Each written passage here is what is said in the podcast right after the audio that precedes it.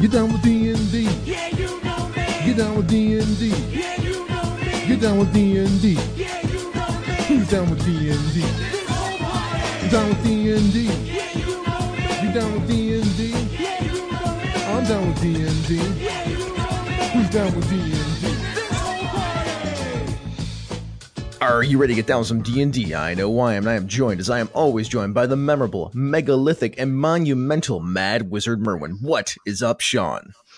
Chris, I have a voice today. I did not have a voice yesterday, so having a voice is good when you podcast.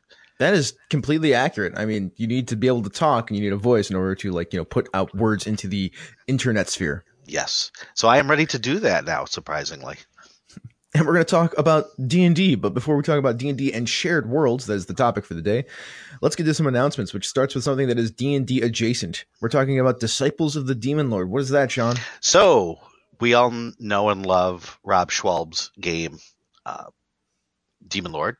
What's the full title? you know it, it's Shadow called of the shadow Demon Lord. Thank you.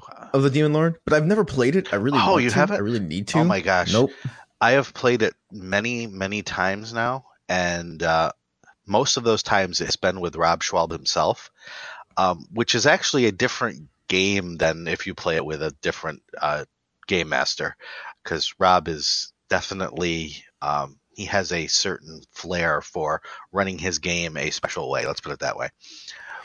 yeah because we're a family friendly show we can't even talk about some of the things he does in those games Pretty much, yeah. I think that's fairly safe to say. But it is, it is, as you say, a D and D adjacent game, and it is um, quite fun. Uh, the setting is unique. Uh, I like the mechanics of it as well. And so, what Rob has done now for his Shadow of the Demon Lord game is create a way for people to write adventures and content for it and sell it via DriveThruRPG, as the DMs Guild also does. So, uh, let me give you the blurb. Uh, this new program offers a digital platform for people to create adventures for Shadow of the Demon Lord. Have a great adventure idea? You can now publish it. Everything you need to produce the adventure is available at DriveThruRPG. With the tools we have provided, you can unleash the full horror of your creativity onto the world. We are thrilled to open up Shadow of the Demon Lord to the community who has embraced the game, and we can't wait to see what you come up with to speed Earth to its end. So in our show notes, we give you links not only to that announcement, which has more information, but to the other uh, resources that you need to create this. So it's very similar to the DMs Guild. You follow the instructions, you create your content, you upload it to DriveThru, and then uh, profit. Yes, this seems to be the trend for lots of companies these days because there's like the Storyteller Vault, there's Monte Cook Games has a version of this. Now uh, Robert Schwalb and, and Schwalb Entertainment has a version of this. It's pretty cool. Yep. So if you are interested in writing for that game or just interested in the game itself, uh, you can check it out. In the uh, descriptions of the links, one of my favorite moments when reading through that was um, a question and answer thing, which said, I'd like to write in a way that matches the tone of Shadow of the Demon Lord. Any advice? And the answer was, write drunk, edit sober. That is good advice. And even if you don't drink, uh, it just means write with abandon and edit with care. It's also funny if you've ever met Rob. Yes, that is true. That is very right. true. The second thing is Xanathar. The second thing is Xanathar's Extraordinary Vault. This is a product by MT Black, RP Davis, and Travis Legge. Or Legay? I don't know how to pronounce his last name. You know, I, I, I, I don't know. I was going to go Leger to make it like exotic and French. oh, ah, yeah, there you go. Leger. So it's either Travis Legge, Travis Leger, or Travis Legay. So mm-hmm. what is So- this? Yeah. So this is a book of items. Here's the blurb. Xanathar spent centuries accumulating loot beneath the streets of Waterdeep. Now, at least, you have the chance to peek inside his extraordinary treasure vault. This book contains nearly 500 items, including mundane and magical arms and equipment for everyone. So, it's a big book of stuff.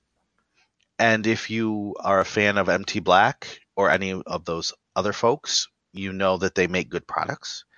And I have checked this out uh, a little bit. I haven't done a deep delve into it, but it looks like, well, let's put it this way. I love products like this because you can just read it through, get ideas from it, use the pieces you want, jettison the pieces you don't want.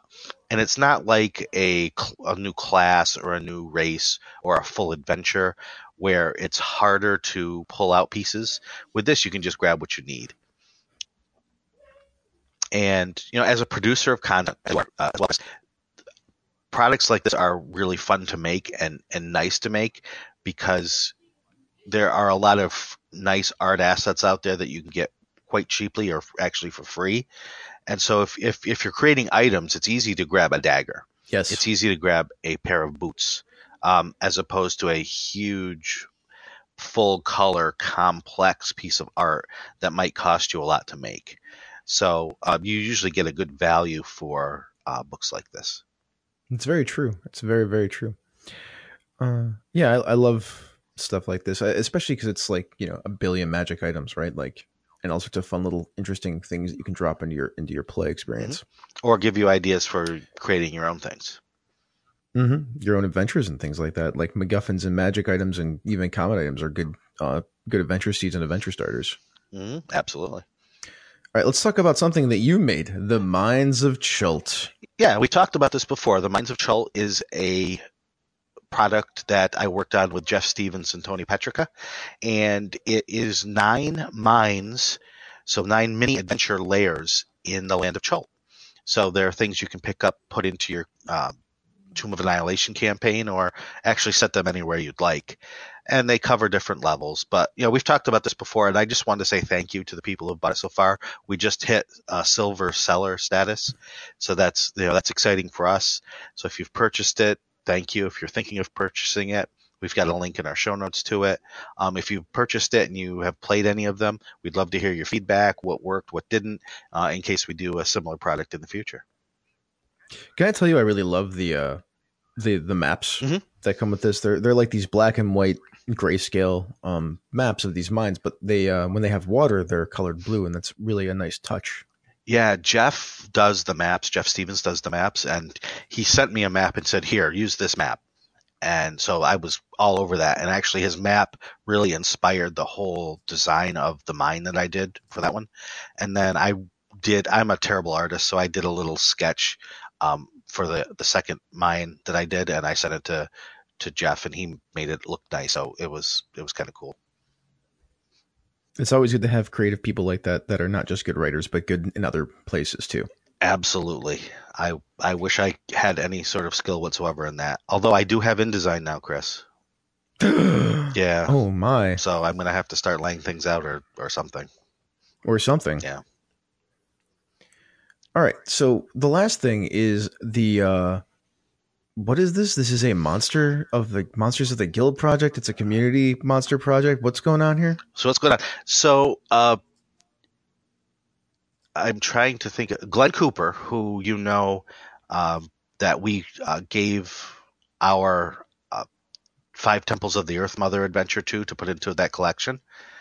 He Yes. and Phil Beckwith and a few others have decided to take out a new project, which is pulling monsters from different products across the guild and compiling them into one big monster manually kind of product called Monsters of the Guild. And that the the layout is underway. Um, actually, it's more than underway. I think it's mostly completed. Um, so look for this product soon on the DMs Guild. The first thing that they're going to do is release pay what you want version that has a kind of slimmer um, look with just a few of the monsters from it as a preview. And so you can look at the layout, look at what's been put together so far, and decide if you want the full product. Since it's pay what you want, um, they're going to give the proceeds from that to charity. Then at the end of April, they're going to put out the full version of the book, which is going to have hundreds of monsters. And if you prefer a physical copy, there will be a print on demand version through the DMs Guild. Uh, so they they made a you know a deal with with the DMs Guild to to do a, a POD version, and there aren't a lot of products that offer that in the guild. You have to jump through several hoops to do that, and they've done the hoop jumping, so that is a product that you will be able to get a print version of if you so choose. Yep, and if you want more information on it, there is a Facebook group called Community Monster really Project, and there is also a Monsters of the Guild Twitter uh, handle that you can follow for more information on that project. That's pretty sweet. I like it a lot. I also like what looks like it will be the cover of this book. It's pretty pretty nifty. Yeah, they uh, they put up they actually have the actual proof copy of the print on demand version and they've been putting up pictures of it and it's pretty sweet looking. It's really a actually pretty book. Yeah, it's a it's like a monochrome monotone one color beholder uh like imprint. Uh it says Monsters of the Guild and underneath that is the this beholder and it's got like a a green spine thing looking with um some like metal rings through it. Like and now they're not actually metal rings, like this is just the the printing on it, but it's cool. I like it a lot. You should go check it out. All right, let's talk about our main topic, which is shared worlds. So people will often use the term shared world to mean different things in the d&d realm. Uh, for some it means any published setting that D- dungeon masters use in their games like you know the forgotten realms greyhawk eberron dark sun those types of things. And they are all shared worlds by this definition. For others the shared world is more specifically a living campaign setting. The adventurers league living forgotten realms living greyhawk those types of things living divine. Um, this is where not only the base setting is shared but the unfolding plots um, and changes to the setting are shared as well. And then for some, it goes even further. A shared world is a home setting that is used by more than one dungeon master at a time. In this definition, the only group playing with the actual setting is your home group, but the DMing duties are passed between members of the group. And we're going to talk about all three of those things in this segment. So, Sean, would you please start us with published settings? Sure. So if you DM or play within a published setting, you are really sharing that world, that fictional world, with the real world, right? So hundreds of thousands, if not millions, of people are playing games in the Forgotten Realms right now. Um, so you can share stories with people. Oh, what is your version of Waterdeep like? What's my version of Waterdeep like, etc. You can you can share stories um, because in the home game, your version of the Forgotten Realms is yours Mm-hmm. You you make it your own. Uh, you don't have to follow canon, right? C A N O N, not C A N N O N, which is the big thing that shoots cannonballs. Um, canon is, uh, by definition, what is official and what is not. It's actually a biblical term where people, uh, you know, when they were trying to figure out what to make official in the Bible, there were arguments about what should go in and what shouldn't. And that was called canon, C A N O N.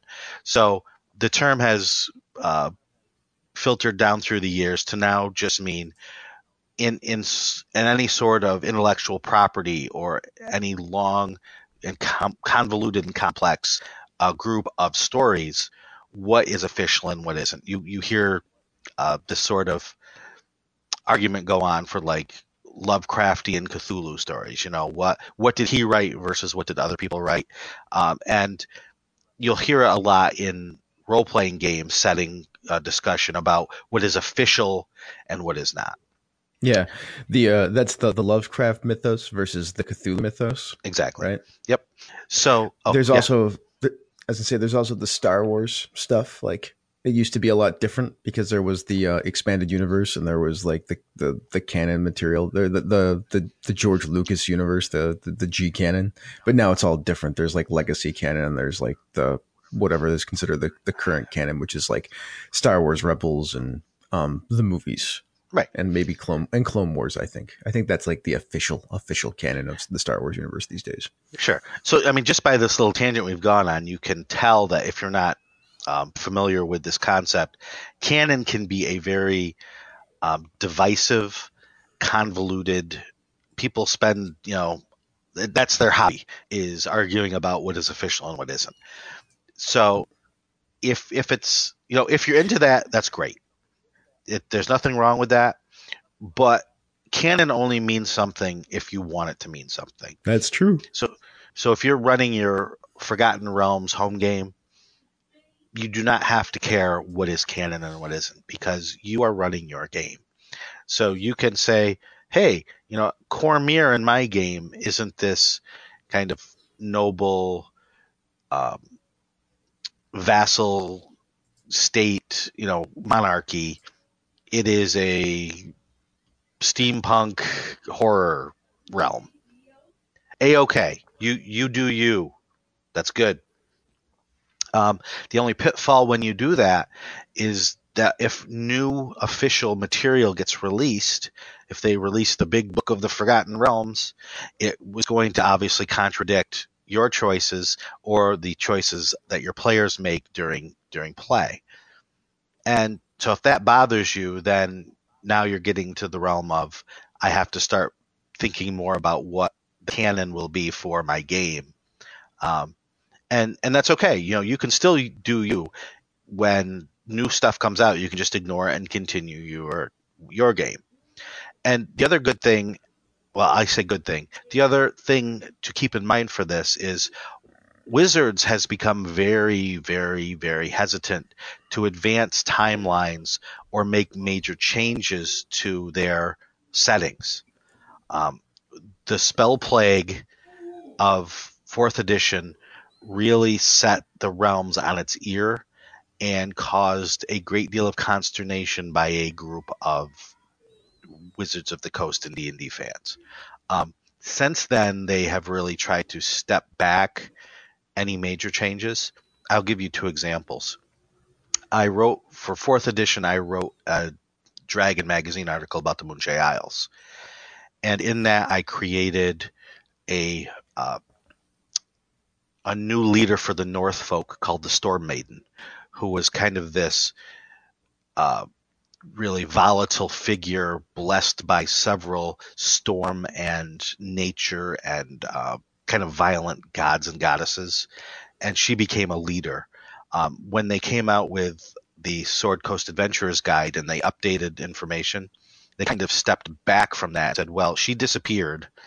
And now the normal leaders of the North folk, uh, the Northmen, are are back and and bringing natural order back to their Viking-ish world. So you know you can see them trying to step back to what happened previously. The other example is when I wrote um, Halls of Undermountain, I updated the Yawning Portal to say that uh, Durnan, the original founder of of the Yawning Portal, had died, and it had been you know hundred years or so. So you know his great grandchildren are now running the the place, Mm-hmm. and which only makes sense, right? Because hundreds of years has passed. He's a human. These things happen, and and and now in the updated version, I think it was in SCAG, Mm-hmm. uh, Sword Coast Adventurers Guide. Yeah. they're like, oh, and by the way, Durnan is back, the original Durnan. Uh, he wasn't really dead. He was just out adventuring and letting his his folks run things, but but now he's back, and he takes potions of longevity or uses magic to uh, to remain young, uh, which is cool. I can understand totally why they don't want to ruffle any feathers, or you know, advance things because then you get arguments. Uh, so, in that sense, changing, uh, you know, uh, your your your canon is always going to be stable Mhm. when when the holder of the IP uses that mindset. On the bright side, as Sean said before, once you start playing your game, it's your game. So if you want a Netherese floating island to crash into Waterdeep and that be part of the setting, more power to you. Exactly, exactly. It's all good. So, you know, even though you're sharing a world when you use a published setting, you can make it as official or unofficial as you want because you're not really interacting with any other running of the game in game.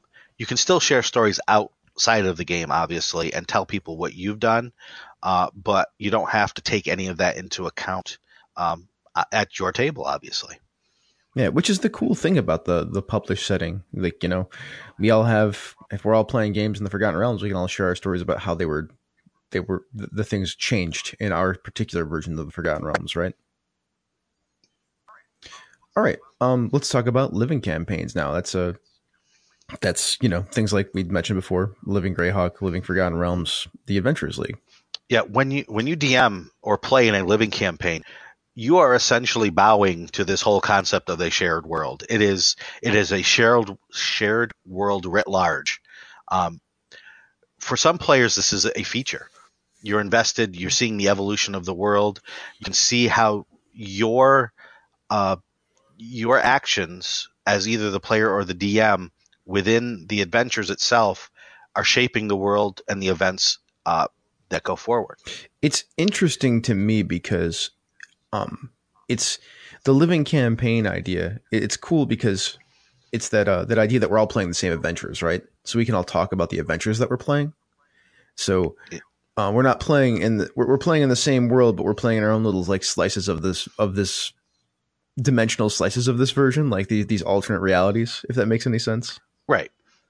And and the stories that you share with other players and other DMs are much more um, intertwined with each other because you are playing the exact same thing at the exact same well sometimes at the exact same time and you really can in some cases see how your actions change the plot moving forward or change the setting moving forward. Um, now not always and it's sometimes you do something and it's not what everyone else did so the uh, you know the quote unquote canon of the the campaign is different from what you did. And and so sometimes that's off-putting for people. So you know for some the living campaign shared world thing is a feature. For others it's a bug because it you can see how it waters down the effect that you have on the world. Uh, you become just one of thousands of people playing this this campaign. So some people feel like they don't have a great effect on things. And it's not an unreasonable way to look at it because it's kind of true. So you know for people like that you may want to stick with a home game. If you want to be able to burn down waterdeep you don't want to try to do that during a living campaign because probably the outcome will not be what you're hoping for It's funny. I always think of living campaigns as like since so the setting one is we're all playing in the same space, right? Like not necessarily the same kinds of stories, but it's the same space. The the living campaign is we're all playing the same sets of stories. So it's almost like um, a bunch of multiple timelines are like proceeding forward in parallel, but at the end of the day, it just ends up funneling into the most common um common results Right. of, of all those timelines. It's it's an interesting way to think about it because it makes it jive in my head, so it it makes sense Yep. in a way. And in and in some cases, though, you really do have uh, an effect because if you play something like an epic, um, which is an interactive event where several tables are actually all playing the same adventure at the same time, and it's not separate timelines; it's one, you know, one big thing. You can really see, you know, cities have blown up based on that. Mhm. Mulmaster is or was a devastation orbs went off all over Mulmaster blowing it to Hades, basically. Um, and now it's being rebuilt. So that was something that happened directly because of the uh, actions of the players at different events. Yeah, now let's talk about that for a second because it has to th- those kind of things that happen that really shape the living campaign if they're not the most common result of a ser- uh, of an adventure being run multiple times if it's an epic like that they u- usually have to be the epic that is run at specific at a specific event because Sure. that's the one that they the the people who are running the campaign tend to look at and then use as their model for what happened going forward Yep. And I'm going to step outside of D&D for just a second because I am also involved in the Star Trek uh, living campaign from the, the new Mhm. uh, Modiphius uh, version of, of st- the Star Trek Adventures game. And, you know, we take reports from players who play at home and they say, oh, in our game, this, this cool thing happened. And we'll grab the coolest thing and we'll put it into an admiral's report that goes out to everyone. So it'll say, you know, at the end of this uh, adventure, although they obviously don't use the adventure, you know, they went to this world and this thing happened. And one of the, you know, Lieutenant so and so decided to join the Klingons. Um, for this mission, and so she uh, went off. She's acting as a liaison between the Klingons and uh, and the Federation for for the, the foreseeable future. So you know they're actually getting their names put out there in real you know real ways. So that, you know that's another way that living campaigns will uh, will reward players or acknowledge players' actions. That's a that's actually pretty neat. I like that a lot. Yeah. So let's now talk about um shared uh, rotating DMs. Let's now talk about rotating DMs.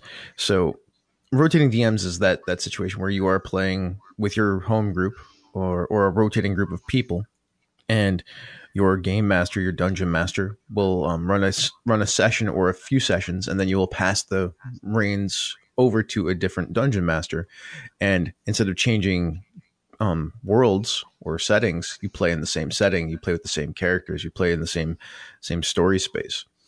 So we're going to talk about how a, a methodology for doing that. Um, so to me, the, the most important thing that you need is a strong central unifying force. So this is a place for the characters to come from. This makes the characters um, troubleshooters or agents of an organization. That could be an adventuring guild, um, any organization with a goal, or or even like a mercenary company, something like that. So once you have set this concept down, like say it's an adventuring guild, that's pretty pretty easy. Um, you need everyone who's playing and who's going to play in this game to agree on this idea, so that there's no waffling on motivations when starting adventures. Yep. And I think this is a really great point, Chris, because you know we, we we're now we're stepping out from the world being um, the most important thing to creating a structure within that world that all the DMs know is a solid and unchangeable thing. Yeah, absolutely. I mean, that is that is how you you can um this is a good place to build from when you're trying to do this kind Yep. of thing. Um, I- I think the next thing you might want to consider is the length of dungeon mastering time. So, like, how long are your dungeon masters going to run their their little mini arcs or adventures for? Um, and this lets the people who are running know how long and constrained adventures need to be. So, like, you can make some choices about this. It could be a single session. It could be no more than three sessions. In fact, it can be any length that you want. You just have to come to some sort of um, agreement on how long you want game masters, dungeon masters to be running the, the games. Yep.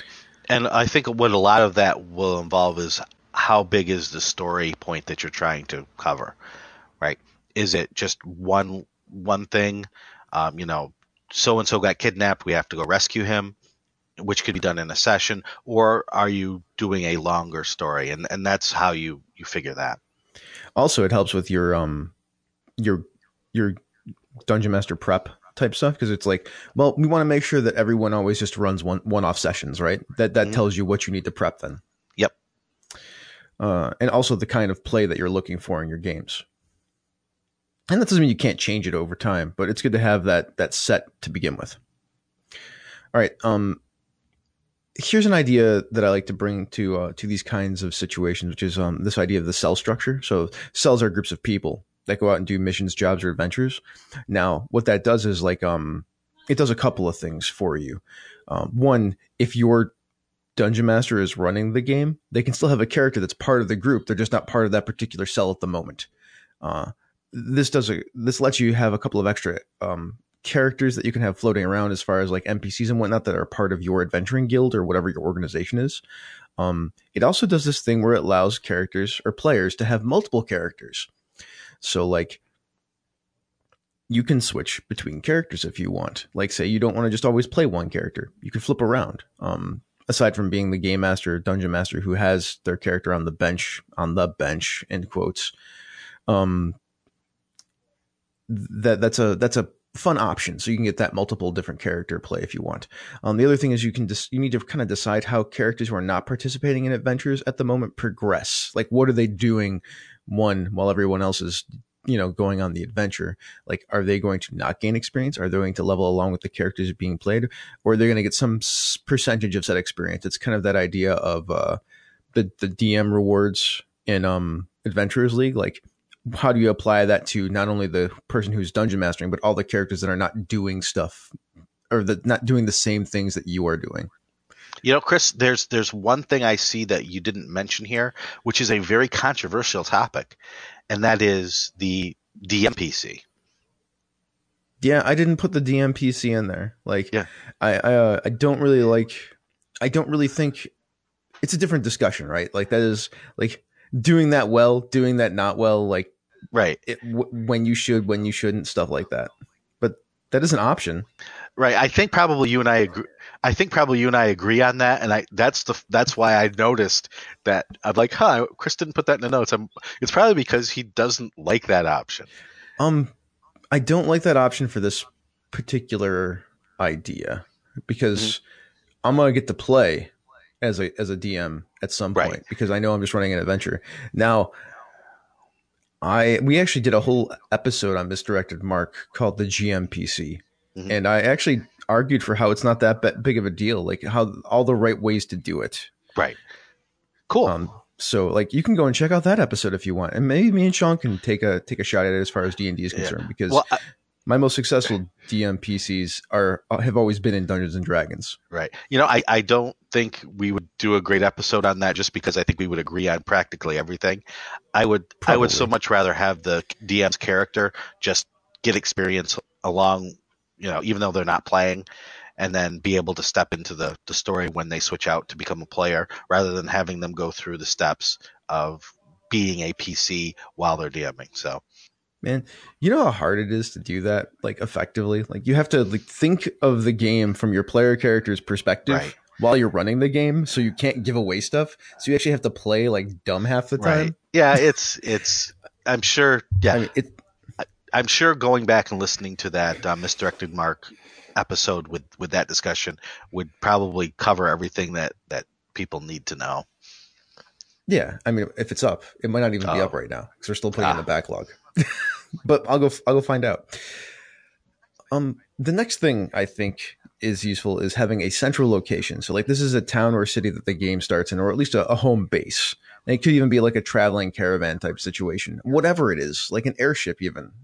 Um, now I like the the town city type situation most because each DM gets to add on to or use what's come before in their adventures. So, like, you can start with this pretty blank map, and as you play, this this location fills up and becomes more fleshed out and um, expands as you play more and more sessions, especially when you start. And that, in my opinion, like I think you should have those moments where you are in your home base and you're in your town and doing things for at least a little while every session, Mhm. like or at least every beginning of adventure Right. and end of adventure. And another thing that I've done when I've been in situations like this is to create that small town, but the DM does not get to add to it. Only the players do. Oh, that's interesting. That's a really good idea, Right. actually. So that way, that you as the DM, as the rotating DM, don't have to worry about that. Um, the players will be the ones that add new buildings because they're gaining power, gaining money, can build things, and then they can sponsor people. Oh, you know, we really need an alchemist in town. Let's sponsor or get a hireling to to uh, to do that. So you know, as the DM, you can build in the wilderness, but the players build the town.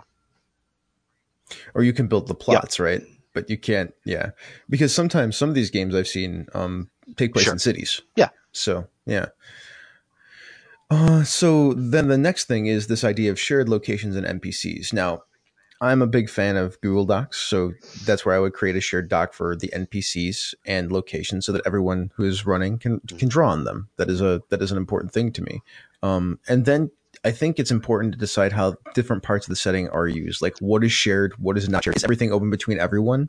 Are certain people, places, and things only usable by certain DMs? You know, maybe it's even a split where certain DMs can claim certain NPCs or organizations for themselves, while others are open to everyone. So, like an example is, say there's an uh, a cult of the Undying Queen. Can another DM use the cult of the of the Undying Queen? Is that a is that a thing that is on the table for everyone? Oh uh, yeah, that absolutely. make sense? It's it's. I love the idea of that Google Doc. A wiki uh, also works. I, I've seen people to do that, but at, at, you're absolutely right. It doesn't matter the tools you use. You just need to communicate with the other creators uh, to make sure that you're not overstepping your your bounds when you are uh, when you're using their content. Yeah, my uh, my personal preference is to do sort of like a, a mini draft thing. Like if um you can always or not a mini, mini draft thing, sort of like a um a restricted free agent thing or a free agent. Uh, uh uh yeah, you can um you can basically declare somebody or something in the game like that's mine. I don't really want people to mess with that. But everything else that is made is is pretty open. Yeah, I like that. Yeah, that way you have your like your thing that you can sort of push on when you are running, but when but then you have the other things that other people can use too. So you have like the shared thing and then your own stuff.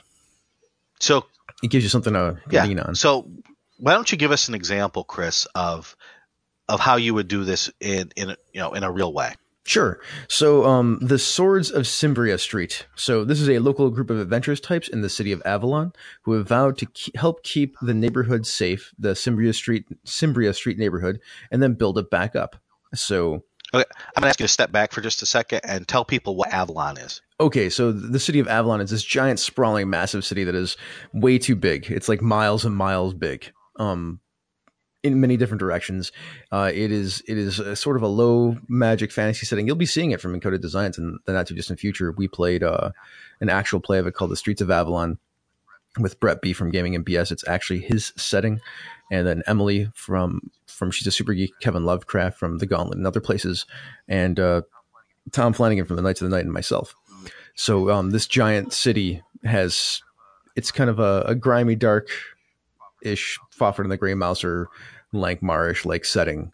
Um, Okay, so so really, what it is is a hex crawl, but it's all city. correct. Okay. Or it's a Cool. or it's a you can focus in on neighborhoods within this giant city because each neighborhood is almost like its own little like hamlet in a lot of ways.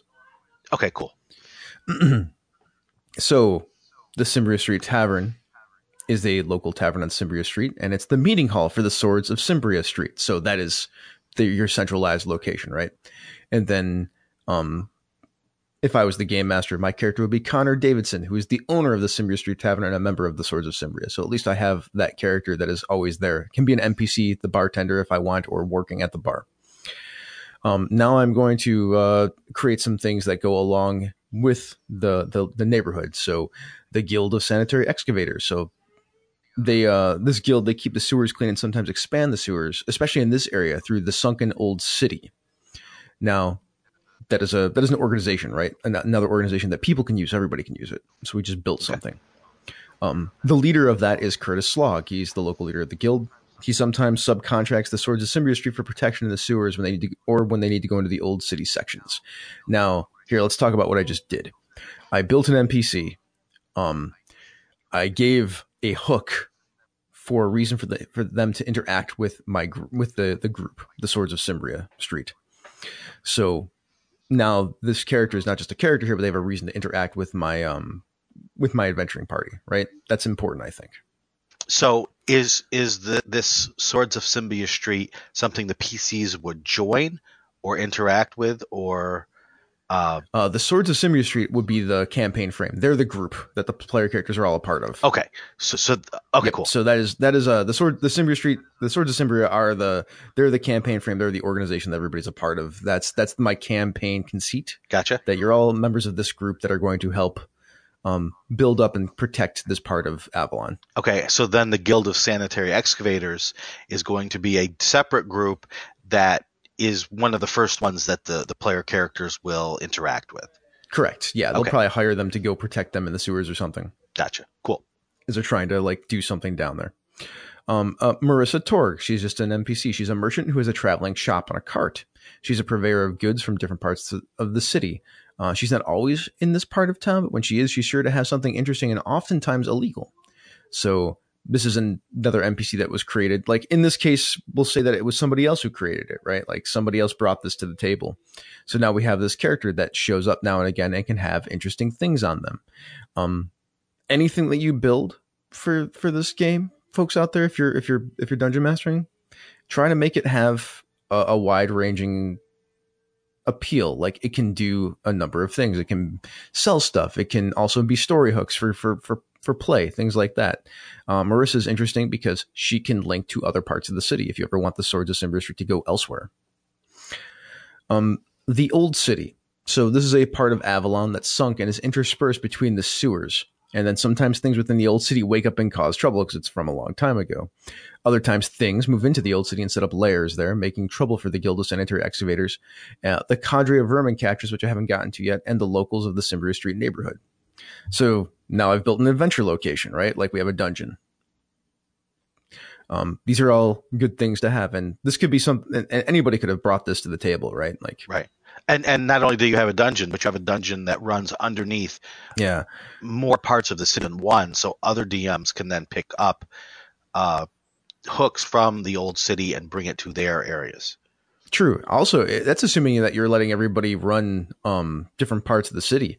Like my intention was that everyone just runs this neighborhood, Right. And is and has characters that are part of the Swords of Cimbria Sure. Street. Yeah, but that's interesting. That's an interesting thought right there. Um, and then there's Capricorn's Wake. So this is a uh, a local masks thieves guild. The masks are the lo- are the thieves guild in, in Avalon. So like that is the uh, think about us using the setting. Like we're talking about setting here. Masks are part of the setting. The the Capricorn's Wake is the the the um the location within the swords of uh, within Cimbria Street that is the uh, where the, this part of the thieves guild operates out of. So it's a it's a gambling den. That's actually its front, but it's also the thieves guild, the local or the local chapter, I suppose. Uh, they want to run the neighborhood. They have a motivation, and they're currently in an uneasy peace with the swords of Cimbria Street. They uh they want to run protection rackets, but they don't want to fight the swords. So um instead they run pickpocket scans and sometimes hire out for dirtier work. Um, they also plan heists against some of the smaller noble houses. So Mhm. this is all just world building type stuff, right? And this is this is in my opinion, like this is what a, like a third game master would have brought to the table, or dungeon master would have brought to the table. Like, oh look, there's the masks in this setting. Oh, let's have a local mass guild. Let's see what would they be like. Oh, let's throw them, put them in a gambling den. Let's put them sort of like at odds with the swords, but but they could actually work with them at times for like doing heists against the nobles. Because who likes the nobles, right? Nobody. Um, then you just build some NPCs to go with them. Uh, Volgo Lurk, he's the head of the guild. He's crafty and tough. And Delina, Delilah for for for Tana, she's a thief, assassin, singer, gambler, street magician, and she's lovely. So then you have those characters that you can play with, and they go on the dock, right? They're shared then. And one of the cool things, Chris, I just thought of is that, you know, we've been talking about shared worlds where people switch DMs and kind of stay within the same characters. But you could Mhm. also do a shared world where that now these these other PCs that we're playing are actually members of Capricorn's Wake. Yep, yep, you totally could. That would be really cool. The, the Capricorn's Wake, not only a location, but also the name of the the the cell of thieves that work out that work for the ma- masks over there, right? That's pretty sweet. Right. So now you're running maybe a tier, a different tier, you know, adventures, or you know, a completely different set of characters um, using that. So I, I love that. Yeah, that's actually really a, a cool idea. Um, because then you can play the other side of it, right? So uh, now let's talk about uh, Tyron's Trappers. So this is a shop in the neighborhood and a local meetup spot for the Cadre of Vermin Catchers. That is another guild in Avalon. So Avalon, the big setting, the Cadre of Vermin Catchers, or Tyron's Trap. Cadre of Vermin Catchers is the guild. Tyron's Trappers is the local um part, the local guild house. Guild house, I guess that would be the best way to put it. Yep. Um, they sometimes subcontract to the Swords of Cimbria Street to help with vermin control in the sewers and in other places. And um, as a story hook, like they recently had a bad run in with a nest of goblins and lost a lot of people. So now they like they need help. Um, then I create the uh, the NPC Tyron Breeze. He's a hunter and vermin killer. He runs and organizes the area's cadre of vermin catchers, and he's pretty broken up about the recent loss of half of his people to a nest of goblins they stumbled upon when hunting some giant rats.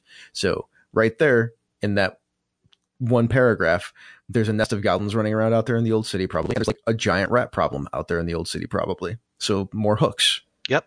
And again, this is an NPC that you know one DM can sort of be the owner of, but other DMs can use as as a quick hook for an adventure. Correct. So that is um like we talked about we talked about the ideas behind it, but that is the example of how to sort of build that. And especially if you think of like I said a lot of that stuff, but this could have been mm, different game masters, dungeon masters bringing these things to the table during different sessions.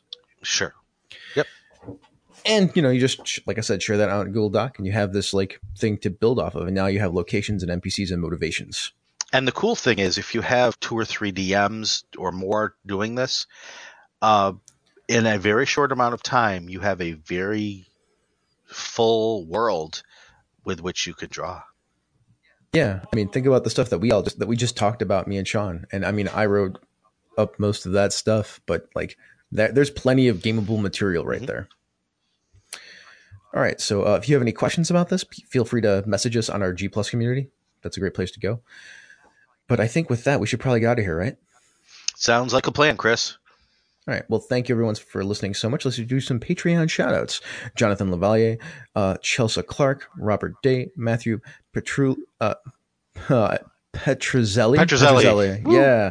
Dan Simmons, Robert Aducci, Jeff Stevens, MT Black, Cindy Moore, Michael Bauman, Derelict Radio, Jake Krembling, Kremberling, and Troy Pickelman. Thank you so much. And speaking of patrons, if you'd like to be a patron of Down with D&D, you can click on the link to our Patreon page on the website, and for a paltry $2 a month, you can get yourself a shout out like you just heard.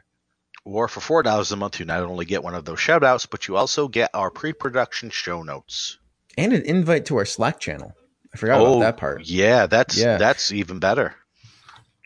Um, and if you can't help us monetarily, but you want to give us a boost, you can do so with an Apple podcast review. Those podcast reviews help even if you don't listen via Apple Podcast, since many podcatchers use Apple Podcasts as their way to rate and rank shows, and that helps make us more visible. It really does. Shawn, where can we find you on the internet? Uh, you can find me on Twitter at Shawn Merwin or on the Down with D&D G Plus community where we can discuss topics like the one we just discussed. hmm Uh, you can hit me up at Misdirected Mark, that is the network Twitter, or you can go to the website where you can catch other great shows such as this one. Advantage to Insight. One fan, one topic, and the best result. Advantage to Insight speaks to the fans of Dungeons and Dragons and what interests them for you. And very soon, uh, our interview, or Wayne's interview with Lisa Chen will be up. So there you go. Nice. Down with D&D is a Misdirected Mark production, the media arm of Encoded Designs. All right, Shawn, what are we going to do now? We're going to go kill some shared world monsters.